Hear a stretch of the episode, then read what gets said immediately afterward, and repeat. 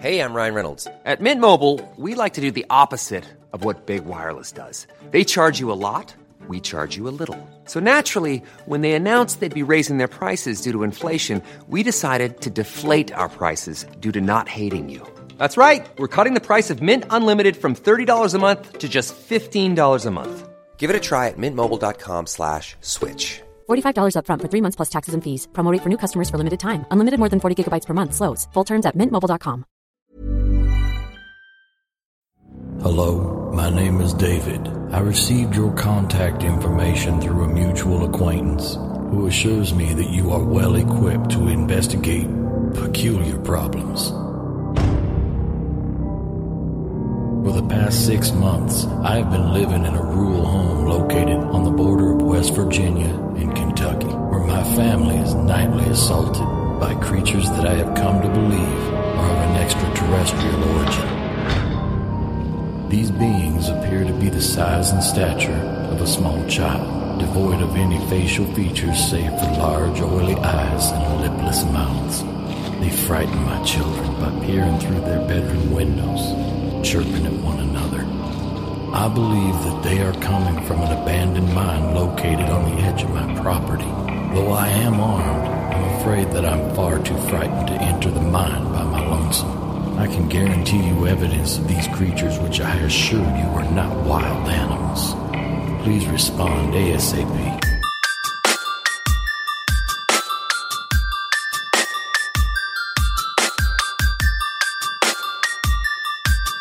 This is Somewhere in the Skies with Ryan Sprague.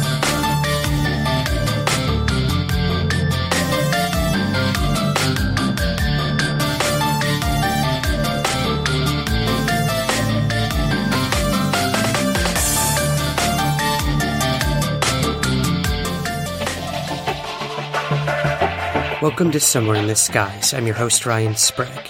Before we get to this week's interview, I want to thank all of you for the feedback on Roswell Mysteries Decoded. Since the airing on CW and the subsequent free streaming of the entire special on the CW Seed, I've received so many leads on people to talk to. Suggestions on furthering our scientific analysis of the materials we are now in possession of with Frank Kimbler, and some unexpected twists in our overall investigation that, if true, are far more compelling and much darker than the crash of an extraterrestrial spacecraft. We aren't done investigating, so if you want to see more of the show, head on over to CW Seed right now and stream Roswell Mysteries Decoded for free. Just look for the show, click, and enjoy. When you're done, be sure to share it across all your social networks. Your views help us in our journey to get back out there and keep digging. Literally. Visit CWSeed.com to watch Roswell Mysteries Decoded right now. Speaking of which, I recently took part in two interviews where I give you the inside scoop on our investigation, what didn't make it into the show, and a whole lot more. You can find those right now at Open Minds UFO Radio, hosted by Alejandro Rojas. Just head on over to openminds.tv and look for it. And also over the Bigfoot Collectors Club, hosted by actors and paranormal enthusiasts Michael McMillian and Bryce Johnson. Just look for Bigfoot Collectors Club on all major podcast outlets. And now, let's get to this week's guest and topic.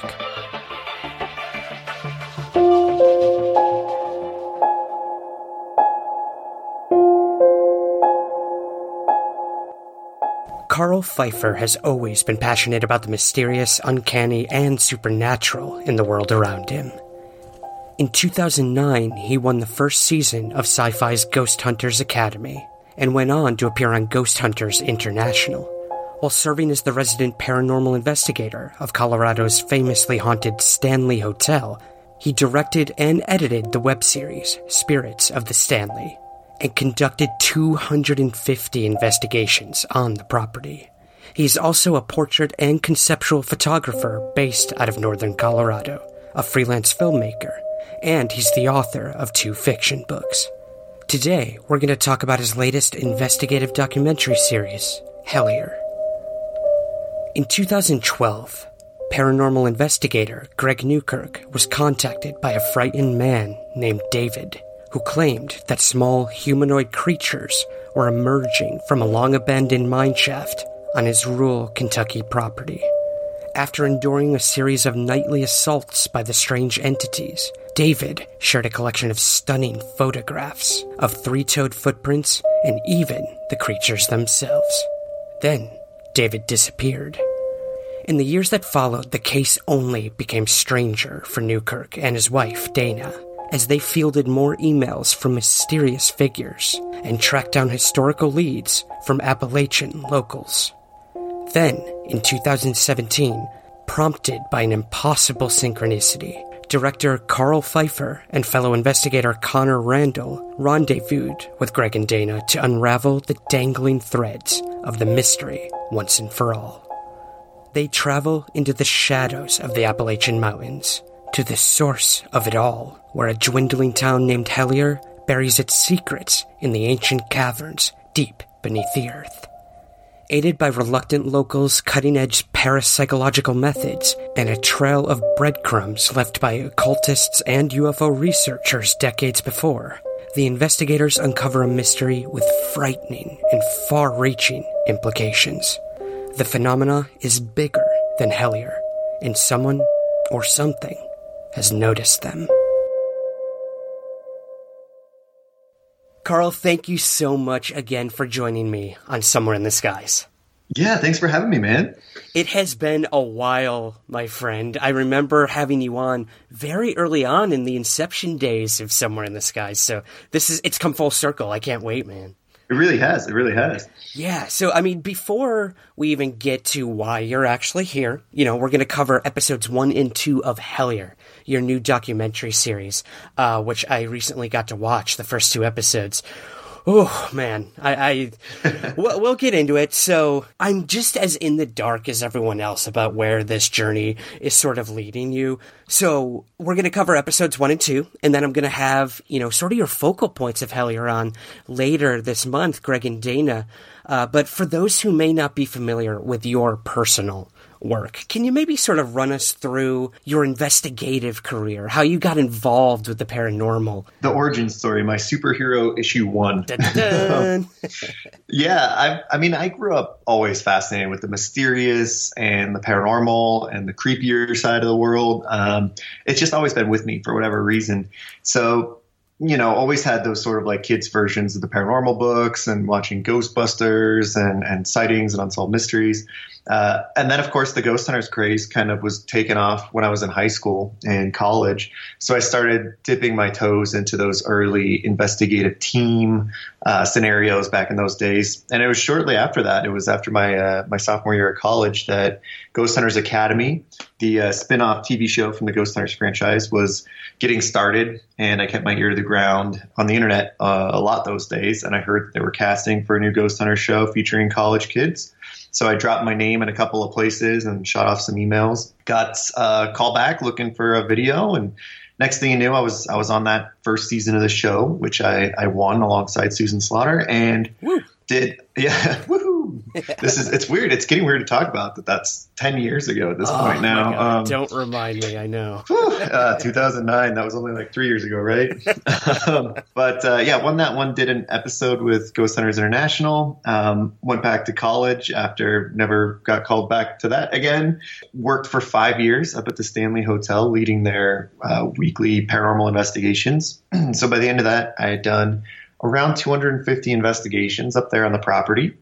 And towards the end of my time up there with them, uh, myself and Connor Randall, who also makes an appearance uh, quite regularly and produced uh, Hellier with me, mm-hmm. we were both working on a, a, web series called Spirits of the Stanley. Uh, that went for a couple of weeks. And after that, it's been a lot of back end type research and um, juggling the Hollywood world until Hellier kind of poked its head up, and that's become my life for the last year and a half now poking its head out is a good way to put it, man. Um, Feels like it. poking, pointing. I want to get to pointy, pointy little ears is what I specifically want to get to mm-hmm, uh, mm-hmm. before we even get to like how Hellier came about. So for those who sort of need like a crash course on the original sort of case that uh, inspired Hellier and kind of set you guys off on this journey. Could you maybe run us through the Hopkinsville Goblin case? This is one of my favorite cases, so I'd love to hear sort of your interpretation of it um, and how it eventually got you connected to this current investigation. Yeah, the, the Hopkinsville case really serves as kind of a, a prologue, you know, almost the um, a cold open in a kind of way that, despite not actually being the cold open on Hellier, um, in a, a, linear narrative kind of sense, uh, very much was the precursor in, in some ways. Um, back in 1955, there was a, a very kind of poor family. We're, we're living in this farmhouse um, in rural uh, eastern, sorry, western Kentucky, and this UFO might have crashed near the farmhouse. There was a couple reports from police officers earlier in the night, people driving around that saw like a fireball uh, type UFO going through the sky. Later that night, one of the uh, the people at the farmhouse, there was like I think three or four adult males, um, kind of the uh, the matriarch figure, a couple of kids. And one of them went out in the back at one point, and he came running in the house. He had seen this little creature uh, that was kind of faintly glowing behind the house. Everyone thought he was just pulling a prank, and turned out like the rest of the night they had this. I mean, kind of to hyperbolize it a little bit, like they had a battle that night with these creatures because um, they approached the house, freaked everyone out. You know, the, the, guys grabbed their guns, they ran outside, they took some shots at them. They were up in the trees, uh, they were up on the roof. Um, so I think they fired like a couple of shots at them through the night. They saw the bullets just bounce off of them. They ran off. A couple hours later, they came back. The family drove over to nearby Hopkinsville and got the cops involved.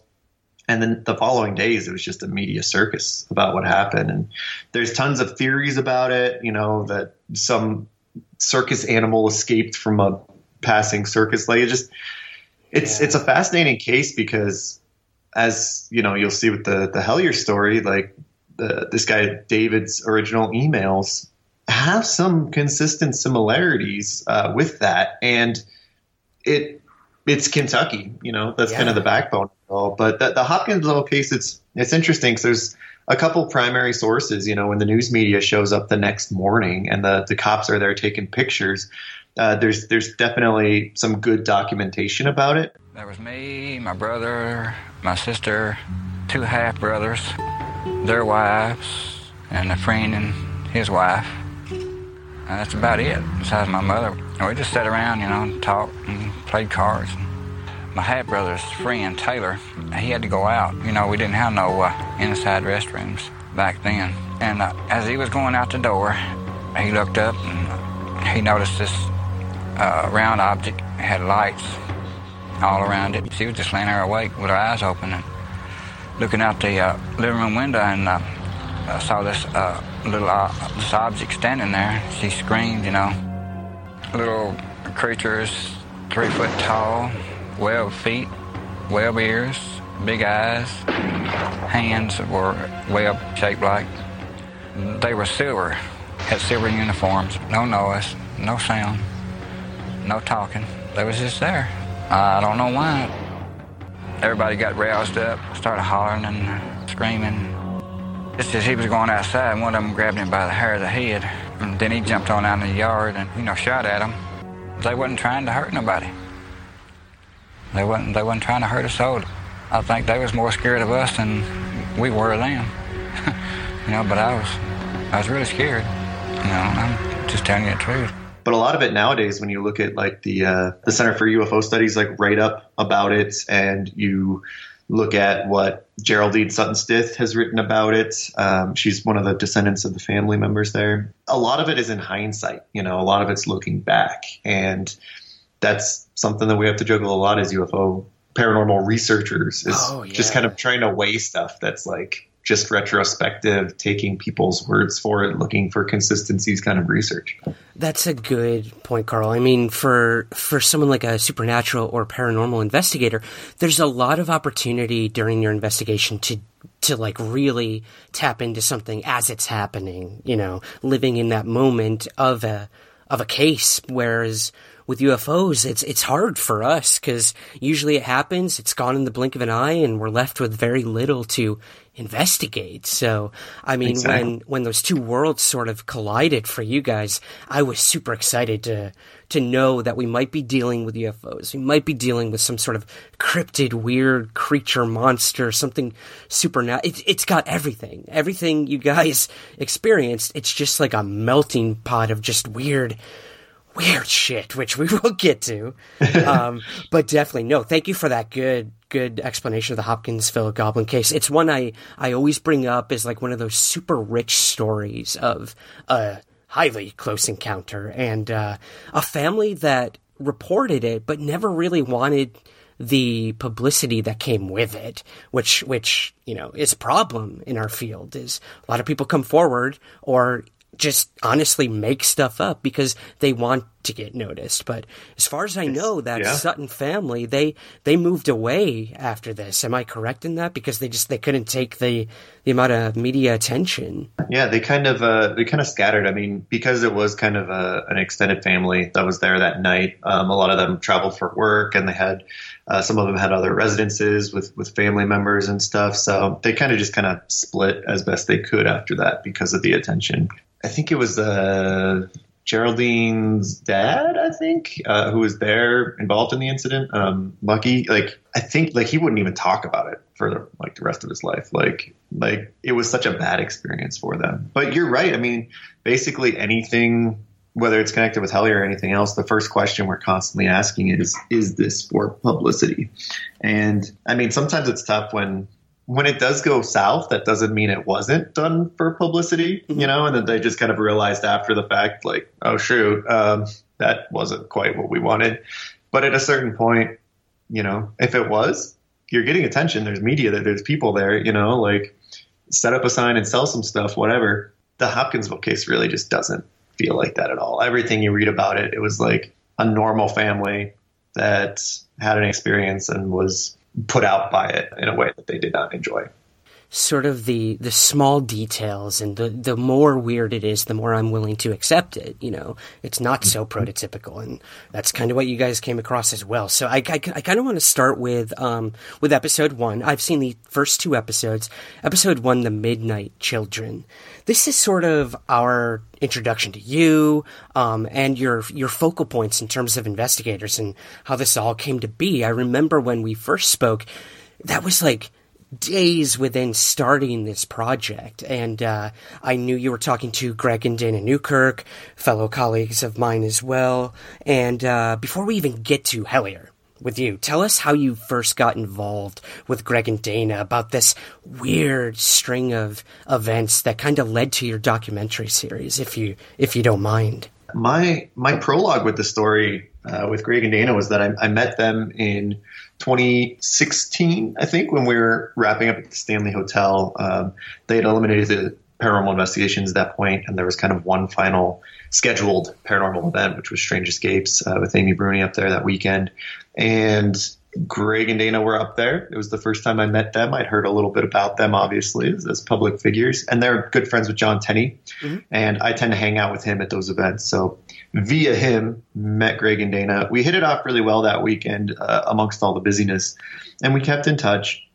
But it was it was months later, actually just probably a couple weeks later, that Dana wrote up a really nice blog entry about all these indie paranormal projects people should check out, and she included my Spirits of the Stanley web series on the list.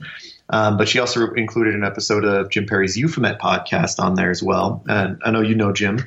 Oh, um, yeah. Love that show. Exactly. It's great. Um, so I went to listen to that one because I kind of was checking out everything on the list, but I didn't have a chance to really dig into the episode past the first minute or two. And months later, I went back to it and was like, oh, yeah, I need to listen to this episode. So I start digging in, and it's, of course, the Hellier, the Kentucky Goblins episode. And halfway through, I mean, I'm just sucked into the story. I'm so absorbed. So I, ironically, as I'm sucked in and absorbed, I pause it to go tell the internet about it.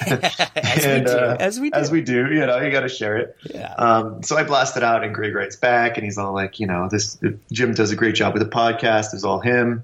And just like a minute later, uh, his uh, Week in Weird, Planet Weird account tweets out the link to the Kentucky Goblin story, to which I think is just great, kind of uh, utilizing my mention about it to blast it out to everyone else and remind them about the story. And he's like, no, I didn't. I didn't send that out. Uh, that was our account auto posting our old blog entries and articles, of which there are 1,700 plus in the archives that it could have auto posted, but there's only two that are about the Kentucky Goblins case, the Hellier case. And so just the fact that I should randomly be listening to that episode months after it was recorded, that this account should auto post right as I'm there on Twitter talking about it mid listening to the episode. Just the odds of that really felt significant. They really kind of blew me over. So I'd never really had a synchronicity like that that I felt was particularly, uh, I don't know, you know, like like dictating or intelligent. Like mm-hmm. I've, I've never had one that's connected to anything like that. But the next two weeks after that, I was just having tons of these synchronicities. And then they started to kind of quiet down. But little did I know as I finished the episode, the whole story ended on a cliffhanger. Like they wanted to go back to this town, this place, and do more research. So it was after that that I started feeling a little bit connected to the case, but my filmmaker side, you know, looking for the next project, wanting to be involved in a cool project, being friends with Greg and Dana, I started hounding him a little bit on wanting to go back. And it took about a year because I think there was some reluctance for him and Dana to go back at that point. They wanted to time it well because they're super busy and uh, and they know this case well enough that if they dig into it, it's going to consume them for a little while. And as we got it put together, our schedules aligned somehow miraculously because that's we're learning now is much harder to do than it sounds um, as we try to do more work and so we just hopped in the car and we went out there to uh, to follow up the next step. Did you have any preconceived notions about this whole sort of goblin sighting report thing and and how did that how did you really decide to tackle this whole thing as a documentary? Did you have like a certain style you wanted to evoke or was it just sort of stumbling along the way making those discoveries? I would assume it's a, a lot of everything. Yeah, it really is. Um, whether that's the content of the case or the documentary itself, it's a lot of everything on all all sides. Um, you know, approaching it all, I I've read Keel and I've read Vallée. You know, mm-hmm. so Vallée, of course, with that sort of like pluralistic concept of all of these things being kind of connected. Like he's very resistant towards the idea of uh, the UFO phenomena and the UFO occupant um, question. He's he's re- reluctant to jump to the conclusion that they're from outside of our planet. And he was the one that did a lot of interesting research connecting it to all of the old folklore and legends and stuff like the Fae and you know these little creatures like goblins, um, connecting to the the UFO phenomena.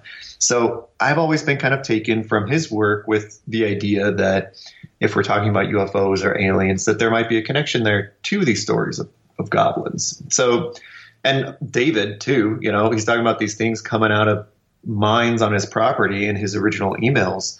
And he says he believes they're extraterrestrial, which is a bit of a leap, which is interesting to even hear in his original emails, um, because he didn't say they were coming from UFOs. So the fact that he's already made that connection is, is interesting, if not telling. But yeah, so so I came in very open minded. I came in very intrigued after reading Keel. I always wanted kind of a, a big story, you know, a, a, rich, exciting story, like whether that's a flap area or just a highly, highly strange story with a lot of facets.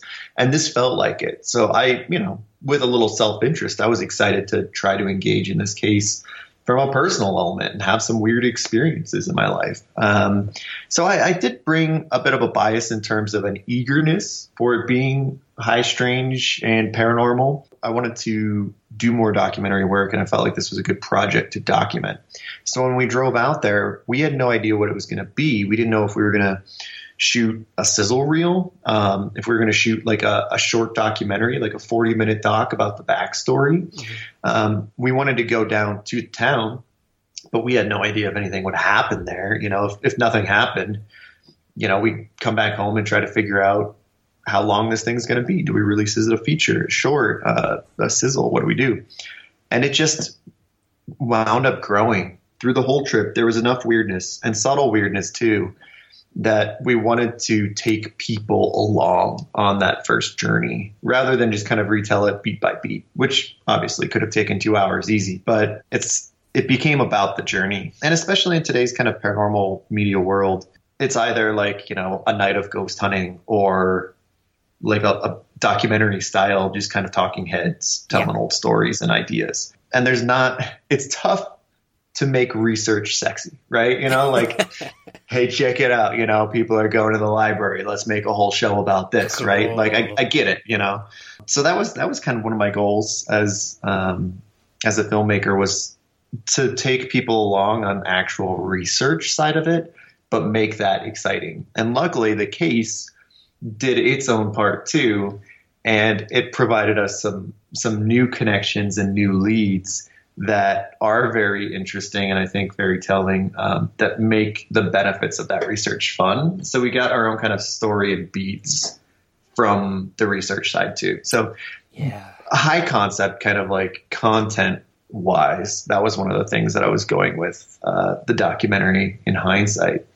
Um, stylistically, I mean, I wanted it to look cinematic as possible. I'm I'm a consumer of a lot of TV and movies these days, and I always want to continue my interaction with those things by uh, creating myself. And some of my favorite stuff just have that cinematic quality. I, I, watch a lot of scripted shows, and I wanted to bring that into the documentary world by shooting run and gun, but giving it that feel and flavor as much as I could with basically zero budget um, and not having worked in Hollywood before. so those two limitations working against me. Um, I wanted to go out there and, and, make it as cinematic as possible and bring some flavors to it that I hadn't seen in tons of documentaries, let alone paranormal television at all. So I wanted an anamorphic feel. I wanted those cool 80s sci-fi flares um, that you haven't seen on paranormal shows because the actual anamorphic lenses are like super super expensive stuff like that. Like i just wanted it to have this like creepy cinematic feel that um, if i did my job right kind of throws the audience into a bit of a, a state of messing with their heads where it kind of looks at times like it's a movie but it's also real life. And I, I wanted to kind of blend those two things together where everything's honest everything's legit but it feels like you're being taken into a world of of cinema, right. which which is an interesting line to walk, and and I, I, hope it kind of achieved that.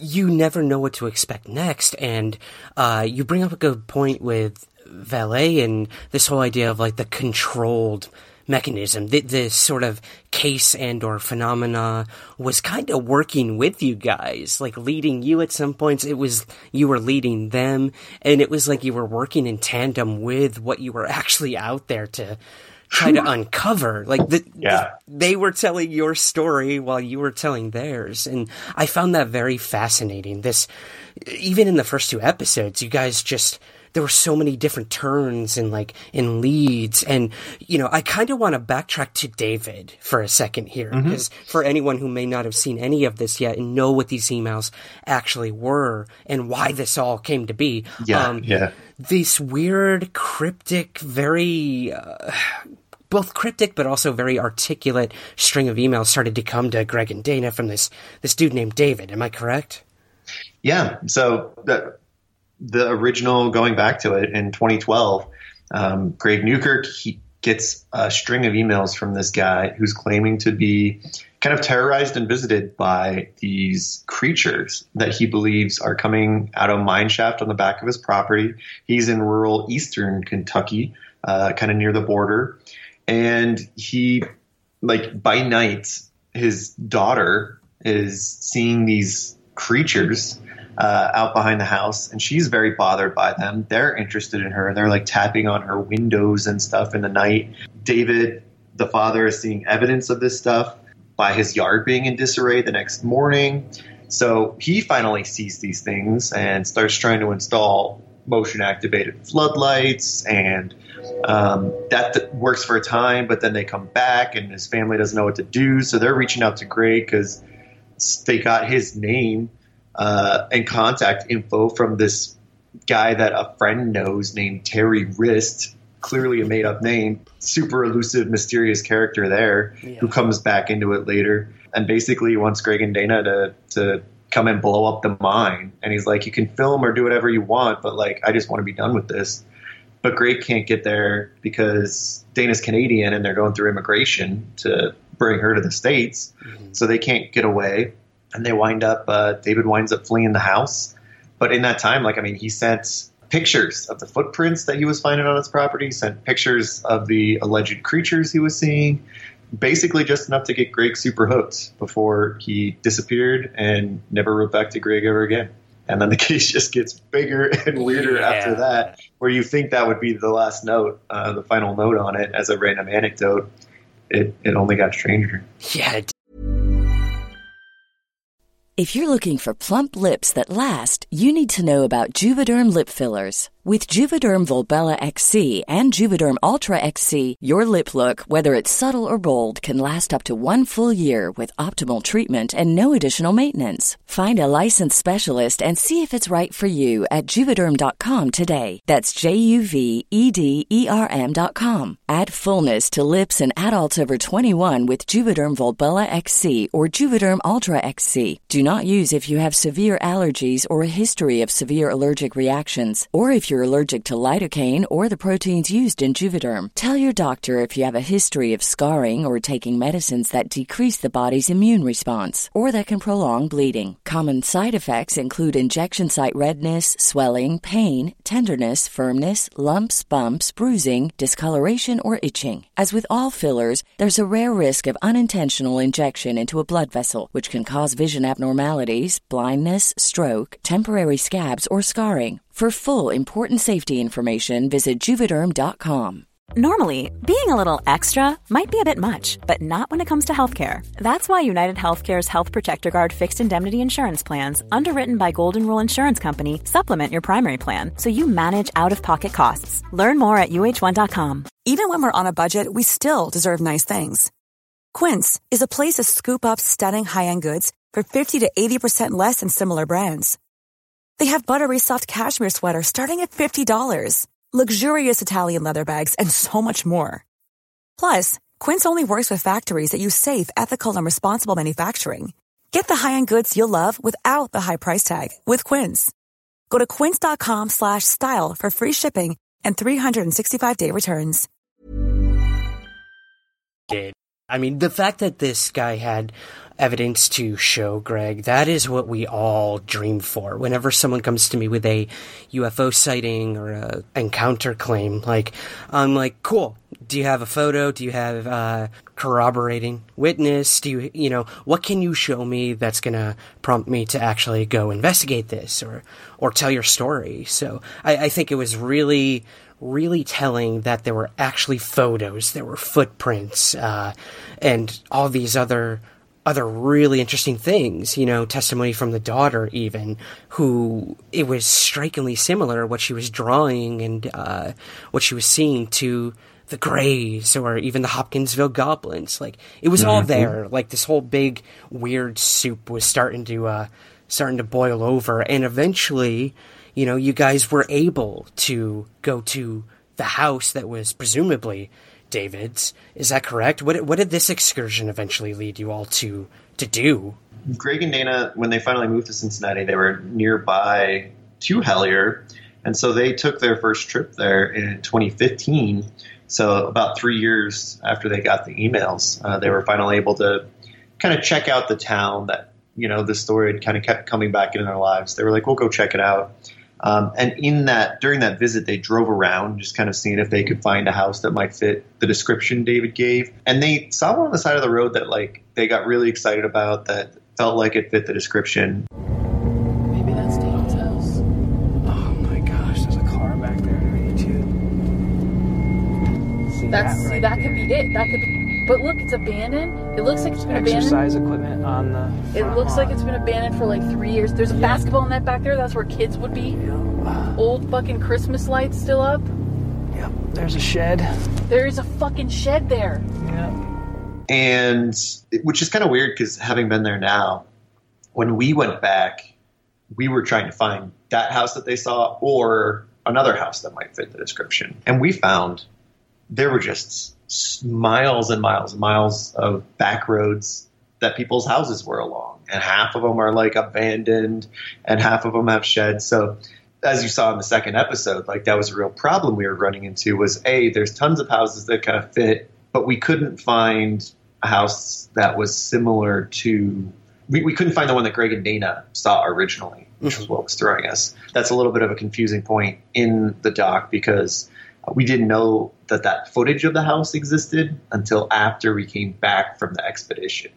Um, so the linear narrative that everyone watches it with is a little misleading why we couldn't find it later. But uh, we struggled with that part where it was, it was very hard to find that house they felt they found the first time that for whatever reason on a gut level really resonated with them, which was interesting and will be interesting even past season one um, why that might have happened.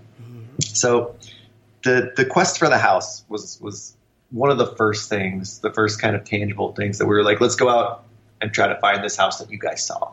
Is it still there? You know, is there any other houses? But yeah, there's a lot more than just like 20 houses that, that constitute that area. It's there's a lot of stuff up in those woods. Yeah, and I mean, what what I'm sort of trying to get across to people who are going to see this too is that like it's not just finding the house, it's finding David. No one mm-hmm. in Hellier seems to really know of this guy or like ever heard of him, which becomes a huge part of both the first, you know, the end of the first episode and the second episode is even finding this individual. One of the most tangible things about the whole case and going on an expedition there is trying to find any evidence that this person, David, from these emails existed in that area. How you doing? All right, you? Pretty good. I was wondering if you guys might be able to help us out a little bit.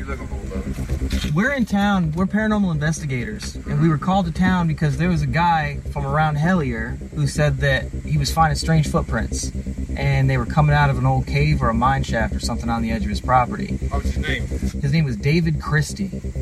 David Christie. Hey, Yeah. no, no Christies around. No one around here does. But he sent all these photographs of these strange things, and then one Have day you he just got kind of a picture maybe of his property you can show me? I might be able to help you that way. not of his property. Did he have an address? Uh, he didn't give us an address. We didn't get that far. I exchanged a whole bunch of emails with him, and then one day he just kind of up and left, and then all kinds of other weird stuff. Yeah, he just sent us uh, pictures of like what looked like three-toed footprints in a, a creek bed, sort of. And a, an uh, old abandoned mine on his edge of Yeah, he his said it was like a mine or a cave or something like that, some kind of entrance. And I know this place is just filled with that type of stuff. Yeah. That was something that we could actually take steps to learn about and see if there was anything that would support or dispute that. Before we even got to the question of aliens, uh, the first question was whether this guy was even real. Yeah, yeah. So, I mean, that kind of propels us into episode two, the ink and black. I love the title, which is amazing. Yeah. Um, the reason this stood out to you is pretty mind blowing. The ink and black. We'll get to that. Um, but before we get to that, this is the part of the investigation where Connor Randall comes into play. So, can you sort of let us know who Connor is and what role he played in all of this? Yeah, uh, Connor Randall is he's one of my best friends. We met up at the Stanley Hotel. He was acting as a tour guide up there on the property at that point, and he was working with um, one of the TAPS affiliate teams uh, out in Denver doing ghost hunts for residences and stuff like that. So eventually, as time went on, um, he became one of the resident paranormal investigators alongside myself at the hotel and just became great friends, you know, up there every weekend together. Um, he's a brilliant researcher. He's one of those people that is perfectly happy to crack the books about anything and everything related to this paranormal stuff and try to actually learn whether it's the science behind the tools that we're using or whether it's the next book on high strangeness, um, which, as you know, um, when you meet people like that, like they kind of click with you because there's a mm-hmm. lot of people that just want to go out and be on TV without a camera. You know what I mean? Like just go look for ghosts or whatever, which is fine. You know, go experience, go have fun. But as a researcher myself, as someone who likes the concepts behind everything, the theories, there's so much good stuff in these books. When you find other people like that, you instantly kind of know a, a kindred spirit. So we, yeah, we've just uh, we've just gone back a long ways. He was on Spirits of the Stanley uh, about our investigations of the hotel there, and then so when I decided to go out towards Hellier, um, I had a buddy Rashad who works kind of in the film industry out in Denver, and he does some camera work and photography. So managed to get him on board to come out to help me film it because I was going to be directing and filming, but also on camera. So I was kind of I, I recognized early that I'd be spreading myself a little thin. So I needed somebody else to hold a second camera, and I wanted somebody else to kind of be, namely, like kind of pick up my slack on the investigation side. Um, when I'm holding a camera. So Connor was kind of like jack of all trades, but also like he can help with the stuff, investigating, researching, boots on the ground that sometimes I couldn't. And he wound up becoming just an integral part of the team. You know, now now we can't do it without him. So he was uh, came out as a, a helper and a friend, and turned into a, a core team member on the hunt. If these goblins that we're looking for, or other beings, are here in this community, you would expect that they would know that we're here. Um, and so, why not go out and investigate them right at the place we were staying at? We were in town, we were in the area, and the woods were right there. So, let's go see.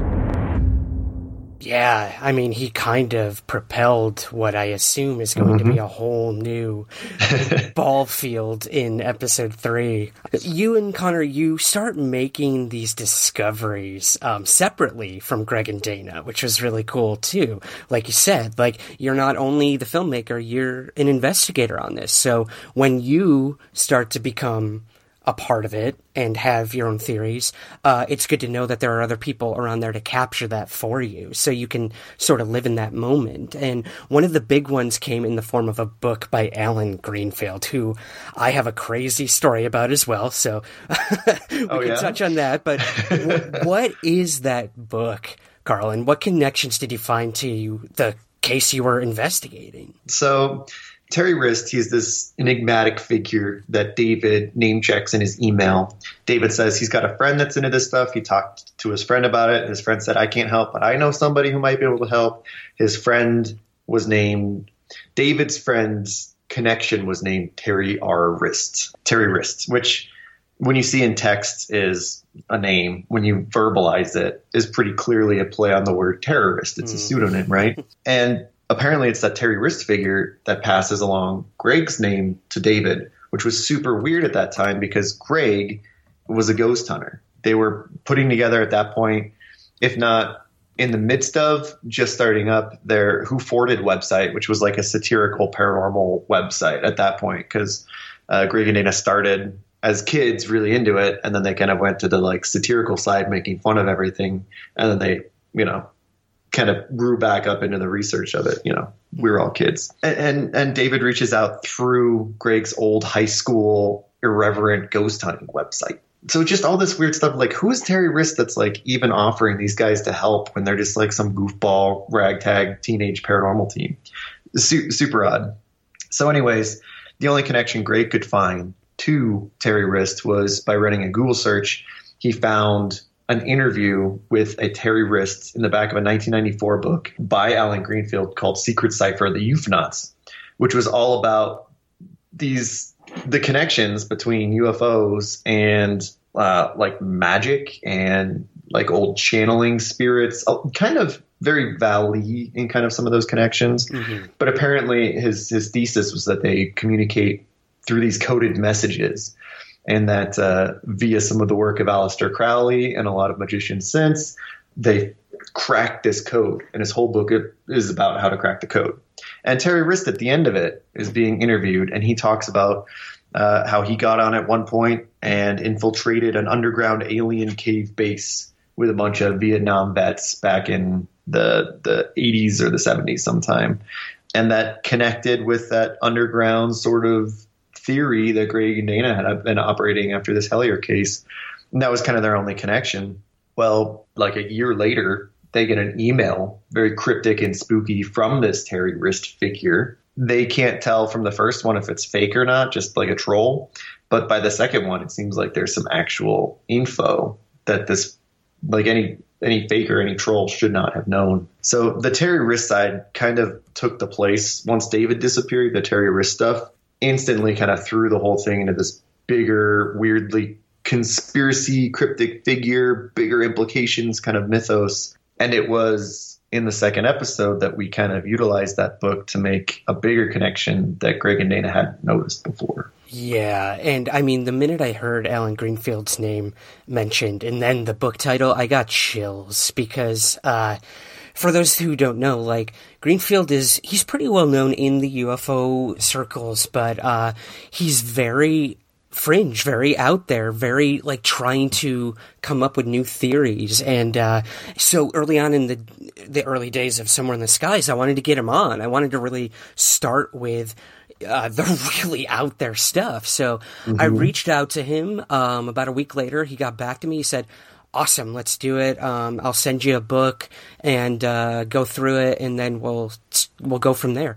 So a week goes by a month goes by two months goes by and nothing nothing. And i'm like uh, i'll i'll send him another email uh, see what happens. And i didn't get anything back from him email wise but finally uh, an envelope showed up in my mailbox, looked all beaten up and everything, and I saw his address on there. I'm like, oh my god, finally! Like I could do this interview.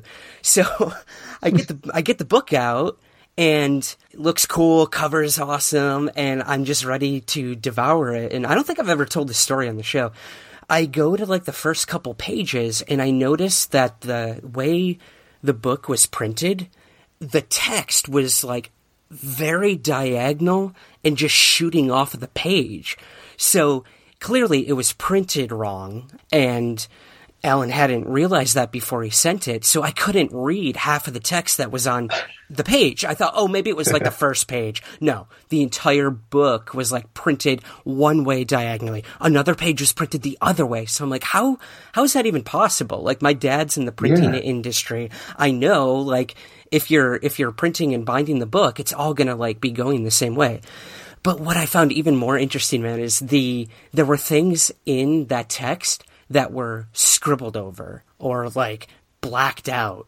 And I'm just huh? like, what is what is going on here? Like, did he do this on purpose? Was this like some weird marketing ploy that he was doing? Like, aha, the real book's on its way, blah blah blah. Um, so I I laughed about it at the time and I took some photos of it and I went back to my email and I sent him photos. I'm like, hey man, what, what's going on with this?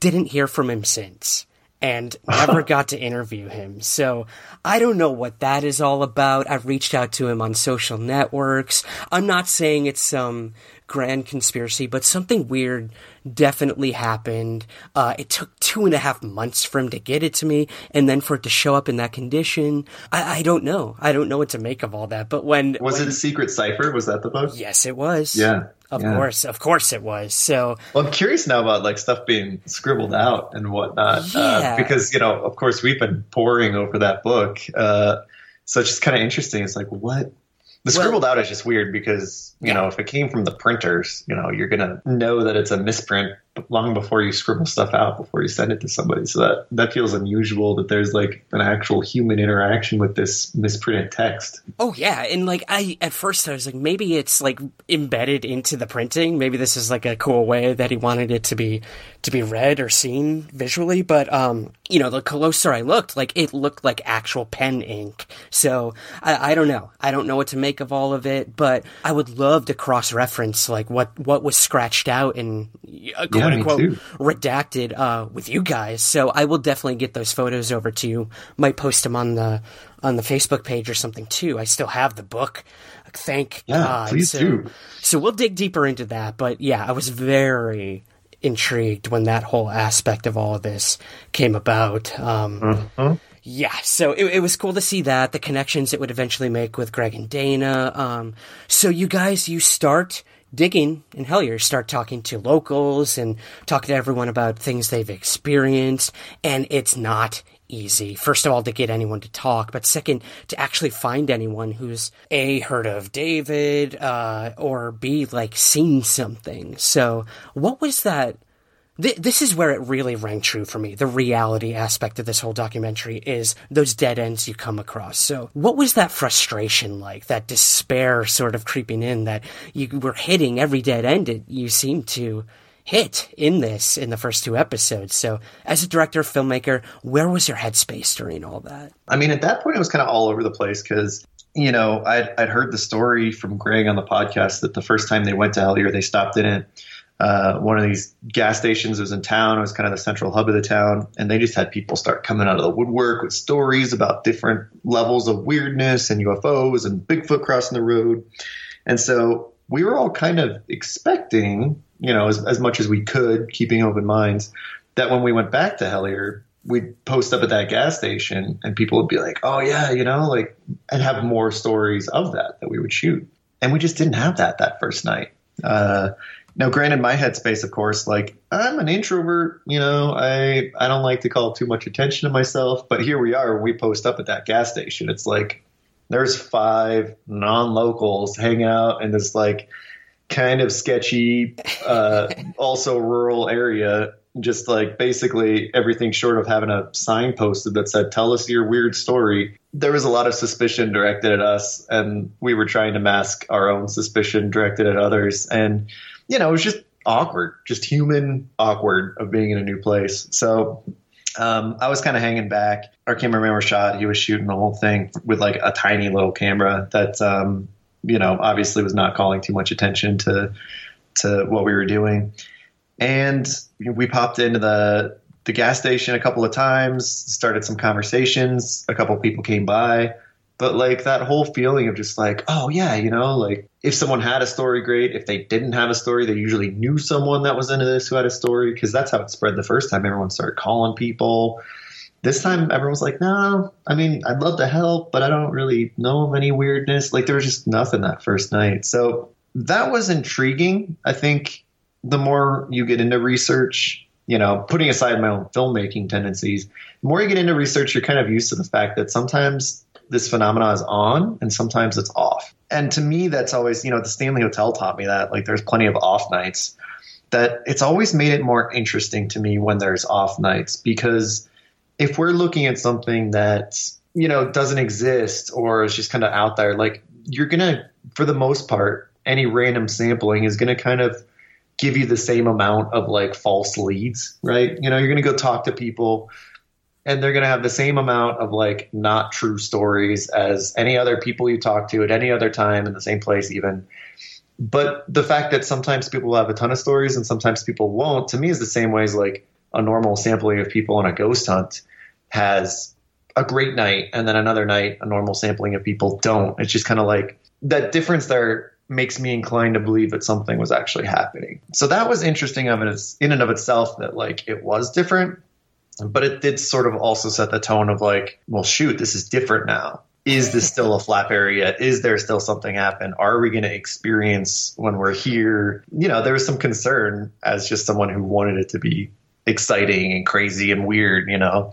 So there was a change, there was a difference when we had gotten there and that sort of idea of like lead dead end, uh, that theme winds up being a really recurring theme throughout the, the first season even. But i mean dead ends lead to like new explorations too which i was so happy to see like not happy to see you guys frustrated or like feeling somewhat defeated but that's what sets i think this apart from many documentary series or uh, reality television is it's not we don't have an edited, uh, filtered version of the most exciting moments. Like, we're gonna see you guys in true investigative form, and there are some shitty days, man. I have been there for yeah. sure. But what I really respected is by the end of episode two, you guys make your own exploration. You're not done just because you can't find David, just because you're not finding maybe the case reports you had hoped for or uh, sightings or testimony. Like, you're not done with Hellier, clearly by a long shot, and you guys decide to to start to explore. So we have the four of us that are there, and we're extremely focused on getting some contact with whatever was whatever was there. And I expected it to get pretty weird, but not quite as weird as it was. And uh, Connor was really a big catalyst for that too, is to get you guys out there and look at these caves again. Like I know that's probably going to play a big part into this all too. So could you maybe hint to us a little about what comes next in Hellier after episode two and where this series might be heading? Absolutely, yeah. Um, basically, from all the early research and everything we knew about the area was that this phenomena was seemingly bigger than David and his mine shaft. Mm-hmm. Um, it seemed like this was a phenomena that stretched um, hundreds of miles between eastern and western Kentucky, but also up through the Appalachians. And that's a cave system that's one of the, the biggest in the world is the Mammoth Cave system under Kentucky. And the area of Hellier itself, at least from uh, two years before, seemed to be a real kind of hotbed of high strangeness um, and paranormal activity that could have been a flap area even in general. Meanwhile, we're having all these connections to the Mothman prophecies, um, mm-hmm. as a, we sort of hinted at earlier. So it had this scope and scale and almost intelligence to it that seemed kind of aware of us. And because of that scope and scale in a supernatural and a physical sense, we were like, you know what? That first one at the end of episode two, we were like, you know what? Let's just like, there's forest and wilderness all around this cabin we're staying at let's go and try to make contact. If there is some sort of like broader nature to the phenomena we're trying to get in touch with, maybe it's right here, right now, and we can just reach out. So our first one was kind of like a local safe dabbling to try to make contact with this. And yeah, they might be these little creatures that are coming out of caves, but because of the bigger nature, you get tons of UFO stories, as you know, that have a psychic element. That's actually one of the recurring themes yeah. of yeah of, of UFOnaut, you know, contact like alien communication is like there's a very recurring theme of uh, telepathy, and we don't know with the way that these UFOs blink in and out of reality. These Men in Black thing, like as you get to the bigger scope of this stuff, there's a sort of intangibility aspect that made us wonder can we kind of apply some ghost hunting techniques um, that we've been using to these entities somehow? Like, could we communicate that way? Wow. So that's where you kind of see uh, the next episode, the third episode, will take off with that first kind of investigation that, for a lot of intents and purposes, kind of looks like a ghost hunt in some ways um, outside. And we're basically trying to make contact on a more spiritual level with these possible entities. And we get some pretty weird stuff from that, and uh, and that's also not the only investigation we do there in the season that uh, provide us with a lot of little bits and pieces that start to apply later on that really kind of scramble our brains in terms of what was happening there. Ah, I am so excited. you guys are bridging the gaps between all these these fields and camps, and that's. It seems to be that the this phenomena I want to say is leading you down all these different approaches and uh, explorations, and whether it's all controlled and they are you know bringing you guys along for the ride, or you're bringing them along. Uh, I can't wait I'm both terrified and excited. I'm not going to lie to see what you discovered in Hellier. Yeah. Um, but I know, you know, our journey as an audience, it's really only begun as I'm sure yours as a filmmaker and beyond has only begun. So where can we find out more about what you're up to and where can we find Hellier? So at this point, um, Hellier, the hub of Hellier, is going to be at uh, hellier.tv. Um, that's the main website. We released all these episodes for free and we try to make them as easily accessible for everyone as possible. So if you're on a browser or if you uh, are on your, your smartphone, hellier.tv, you can watch all the episodes there. If you'd like to, to download the episodes and stream to your TV, you can download them all there. If you're interested in just streaming off the internet to your TV, they're on Prime Video. If you have an Amazon Prime account, uh, they are on YouTube and Vimeo. So you can watch the full series. At this point, when this is airing, it is all released. You're able to watch it anytime you like. And if you're interested in following that any further, um, I'm karlpfeiffer.com is where you can find more about me and my work. And, uh, if you liked it, you know, let us know and let your friends know. And we're already working on more, but uh, we want to make it as good as possible and be able to do to exhaust this case as fully as we can. And uh, that that's going to happen as best we can, anyways. But it's going to happen a little smoother with audience support if, if everyone enjoys it. So I, I hope they like it. Absolutely, man. I don't know how they couldn't. Um, I'm going to be live tweeting uh, the rest of the episodes after episode two. So awesome. that's going to be super fun. Bring people along for my journey into this terrifying story. But uh, I'm so excited to see what happens. So, Karl, thank you so much for joining me again on Somewhere in the Skies. That's it for this week's episode. Again, you can stream Hellier for free right now on Amazon Prime, YouTube, Vimeo, and at hellier.tv. And be sure to check out all the work that Greg and Dana are up to at weirdhq.com.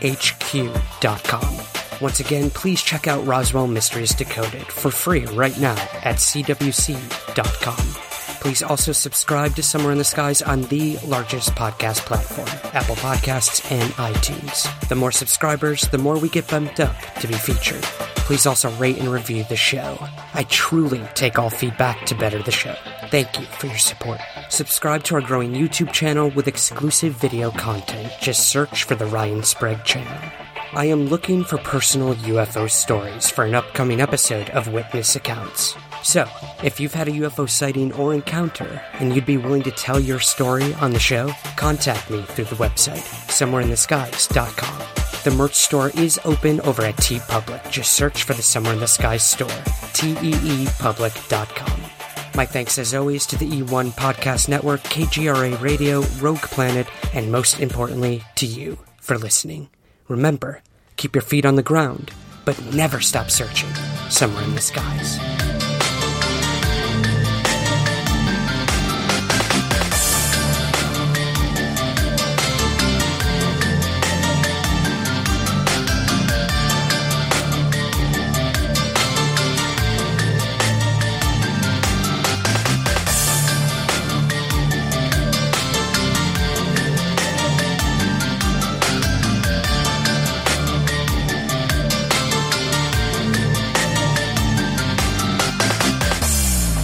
Somewhere in the Skies is produced by Third Kind Productions in association with the Entertainment One Podcast Network. To learn more, visit entertainmentonepodcast.com.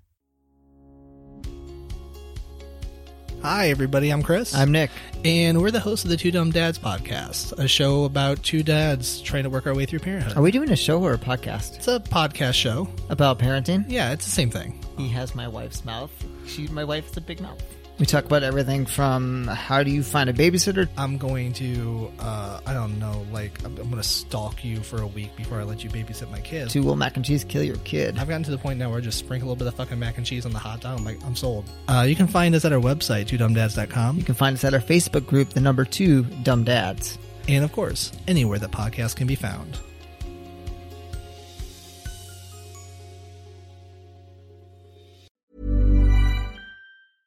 Even when we're on a budget, we still deserve nice things.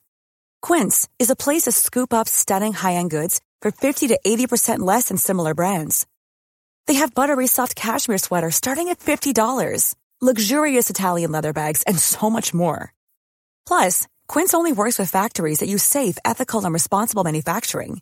Get the high-end goods you'll love without the high price tag with Quince. Go to quince.com slash style for free shipping and 365-day returns. Flexibility is great. That's why there's yoga. Flexibility for your insurance coverage is great too. That's why there's United Healthcare Insurance Plans. Underwritten by Golden Rule Insurance Company, United Healthcare Insurance Plans offer flexible, budget friendly coverage for medical, vision, dental, and more. One of these plans may be right for you if you're, say, between jobs, coming off your parents' plan, turning a side hustle into a full hustle, or even missed open enrollment. Want more flexibility? Find out more about United Healthcare Insurance Plans at uhone.com.